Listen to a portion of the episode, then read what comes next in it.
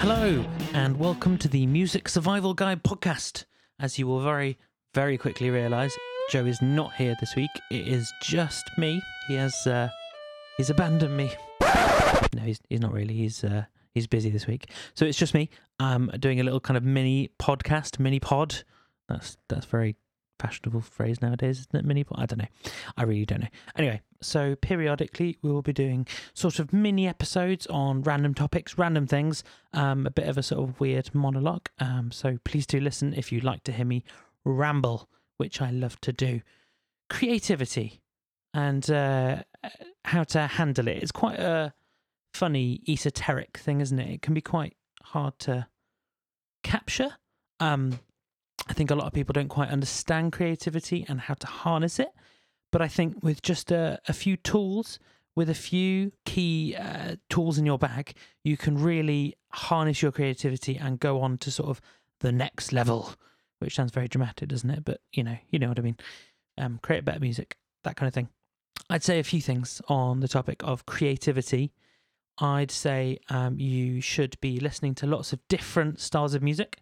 Um, for a long time, I was a bit of a one of those purists, one of those. Um, I loved nothing more than rock and metal and maybe a bit of folk, but we won't talk about that. And um, anything else was a bit of sort of, oh, it's not very good. I don't like it. But I've, I, I'm, I've, I've got a growing appreciation for all sorts of things. Um, the sort of newest thing that I've kind of gone, oh, it's not, it's got its merits, it's got its interesting points, is uh, pop music um, and what's in the charts. And part of me does sort of loathe what's in the charts, don't get me wrong. But all forms of musical expression, I think, have something valid to learn from. I think pop music um, is a real education in how to create something catchy and in a really sort of tight, confined space. Um, there's something about a pop song that sort of grabs you, if it's a good song anyway, um, grabs you and keeps your attention, and it, it just has a usually has quite not actually that many elements to keep you interested, but it keeps you focused. And also the way that pop songs sort of drive towards the chorus every time, I think it's it's really worth paying attention to.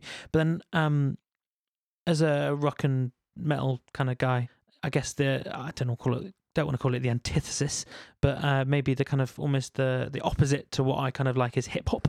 Um, but I think hip hop and that kind of music um, shows what I know about it. If I'm calling it hip hop, because I know there's all sorts of things within that genre and that kind of broad grouping. There's grime, I know that. I, I don't know a lot, um, but I've heard some. And hip hop is a real education in. Um, in kind of low frequency stuff. Like, you know, if you listen to a hip hop song, it's usually just a kind of kick drum, maybe a bit of a bass, um, a bit of a synth kind of thing, um, usually quite repetitive, and then your your vocal line. And there's not much more to it often. It's again, it's a it's a lesson in creativity, but it's it's really worth listening to for how to sort of um, get a really powerful, simple low end to your song. It's a really interesting um, thing to listen to if you haven't tried it, if you haven't listened to it sort of from a kind of objective standpoint, um, not from a kind of enjoying it standpoint, although you may find you enjoy it as you appreciate it. Alongside that, I'd say um, if you are a, you're writing or you want to write, make sure you have a voice recorder app on your phone and make sure it is in an easy to access place on your phone, um, on your home screen, or very near, sort of you know one or two push buttons away, because is the nature of, of musical ideas when you have like a riff or a, a, a, a refrain, something like that, that they don't last very long. They're very esoteric. Um, I like the word esoteric. It makes me sound clever. um, they're very esoteric. So you, I've often had it where where I've I've got an idea for a riff in my head and I'm like that sounds really cool. I can hear it full instruments, full kind of glory, but I'm just not in a place to record it. I'm just not in a place to record it. Um, so uh, you know, maybe on the tube. Good old hashtag London. Um, well, I don't know why I said that again. Um, you may be on the tube, and you know, there's just just not practical to do that. Um, you may be sort of in a meeting or something like that, and you just can't record the riff. Um, and that that is very unfortunate. You've just got to try and remember it. But I'm sure you've been in that situation where you you're just trying to make sure the riff goes round and round and round in your head so you remember it. But by the time you come to record it, it's changed and you know it's changed, but there's nothing you can do about it because it's your mind has just naturally progressed it. And it, in my mind, it's often not as good as when I first came up with it, which is really annoying. But for the moments where you, you can, make sure you have a voice app ready and on hand to capture those weird and wonderful ideas. Most of them will probably be trash, but you, you get that, you know, those bits of genius that you you you know are just absolutely gold. You'd be very thankful to yourself when you keep hold of them. One of the best and most irritating stories I ever heard was John Paul Jones, the bassist of Led Zeppelin, when he wrote Black Dog, which is a great song, by the way. If you don't know it, try counting the time signature. The drums are different to the guitar and the bass, which is unusual. Um, he wrote that uh, on the train, actually, um, but because he's so clever and much cleverer than me, uh, he had the riff in his head and went, "Oh, that sounds really good," and then he just wrote it down um, because he knows music and music theory that well. He can just write down the the musical notation on a pen a pen and paper uh, and then came back to it later which is super super annoying. But there you are. I guess voice recording is the modern equivalent of that. So once you've got all your ideas uh, the best next step is to kind of develop them and move them onto something that could be close to resembling a demo or is at least a bit further on. So most people nowadays uh, in music have a little home recording setup. Uh, that could be a little, you know, like two input interface and a laptop, pair of headphones, whatever it may be. But make sure you have some kind of place, usually a DAW nowadays, uh, to develop your ideas and to really flesh them out. So my recommendation to you again uh, would be to have a template.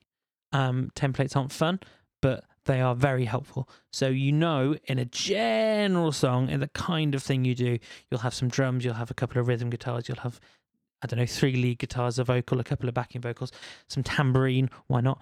Um, that kind of thing. Um, make sure you have those all set up and ready to go.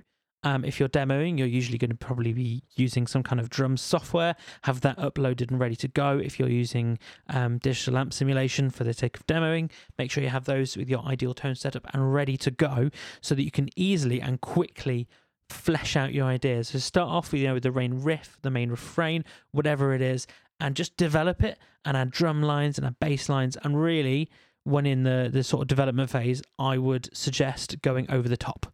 Um, and it's probably going to work out that you don't use all your musical ideas, but you'll find that there's there's some absolute gold in there that maybe you didn't think of in the first instance. A lead line or a kind of counter melody that maybe go, oh, well, actually that works on its own. It doesn't need the original part that I kind of wrote it to. That kind of thing. And once you get that in your head, and once you kind of get that system started of uh, demoing ideas, maybe in sometimes in awkward places, I pretended to be on the phone sometimes when demoing uh, in public, and you you turn that into a, a, fully fledged demo, and then you have something you can show your band, which is a bit more kind of fleshed out, a bit more ready to go, and you're you're set. Um, so that's that's I don't know. That's some thoughts about creativity. I, it was a bit of a kind of splurge of of what I think, but there you are. If you want to follow us on Facebook, then we have a page, the Music Survival Guide podcast uh, page. If you just type that into Facebook, you will find us. Uh, I can be found at Vortis Sound Studios, and Joe can be found at Nevis Audio. We'll see you next time.